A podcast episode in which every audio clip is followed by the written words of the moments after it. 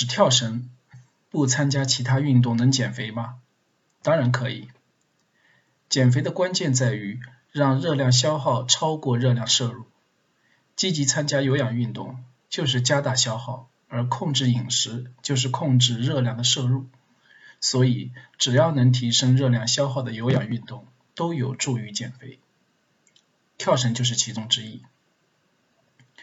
我们先来谈谈第一点，如果你想通过跳绳减肥，要考虑一些具体因素。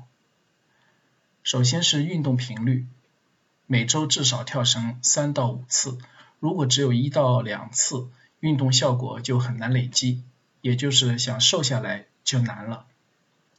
其次呢是运动时长，每次运动时间最好在三十到六十分钟。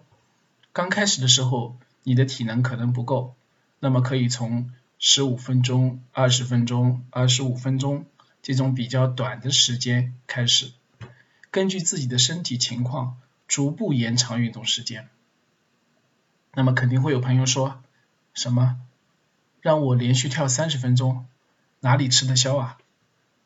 是的，多数人都吃不消，所以要做好训练方案的设计。比如分组跳，每组跳八十到一百个。如果你每组跳一百个，那么分二十组，一共完成两千跳，组间休息一到两分钟就可以了。但是要注意，要根据自己的身体情况来安排，而不要生搬硬套我举的这个例子。第三，要考虑平台期问题，一旦进入平台期，就要及时调整运动方案。而不是吊死在跳绳一棵树上。这里我们要说一下平台期是怎么回事。平台期就是当你运动了一段时间以后，如果你还是照样运动、控制饮食、按照原来的方案，但体脂率就是下不去了，小幅的上下波动。经验上呢，新手减肥两到三个月之后，一般就会出现第一次的平台期现象。怎么来突破平台期呢？第一种办法，调整运动方案，比如原来每每组跳一百下，现在调整为每组跳一百五十下；又比如原来每组跳绳速度是相同的，但现在呢将其中的某几组改为双飞，或者按分钟计时，在规定时间内尽最大可能跳得越多越好；又或者合理的提升你的运动量。第二种办法，增加新的运动项目，比如增加慢跑、瑜伽、骑行、打球、跳绳等等，甚至呢可以尝试高强度间歇训练之类的高效减脂的运动方式。尽管人的本性是喜欢沉溺于自己熟悉的运动，但如果想不断突破减肥和运动的瓶颈，就必须要尝试新的运动内容。但并不是说在一次运动安排中要同时加入所有的运动项目，呃，你可以是周一跳绳，周三打球，周五做瑜伽，瑜伽，也可以在一次运动中呢安排跳绳和慢跑这两两项运动。这里都是举例，每个锻炼者都应该按照自己的情况来设计运动方案。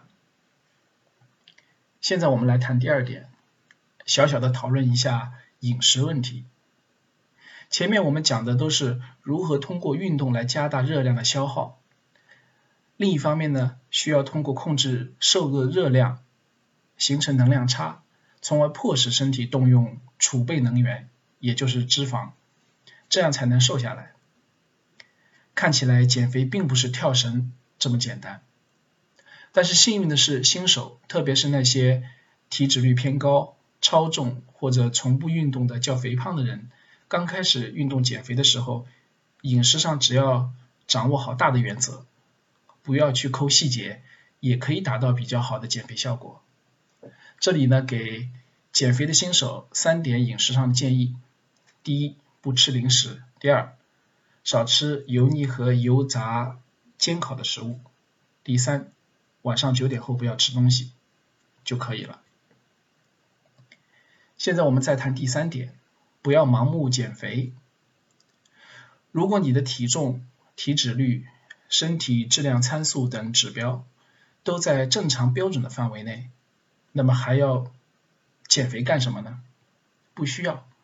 特别是女性，尽管现在是一个以瘦为美的时代，但女性由于生理的需要，低于百分之十七的体脂率呢是不安全、不健康的。所以一定要根据自己的身体情况来设定一个安全、健康、切实可行的减肥目标。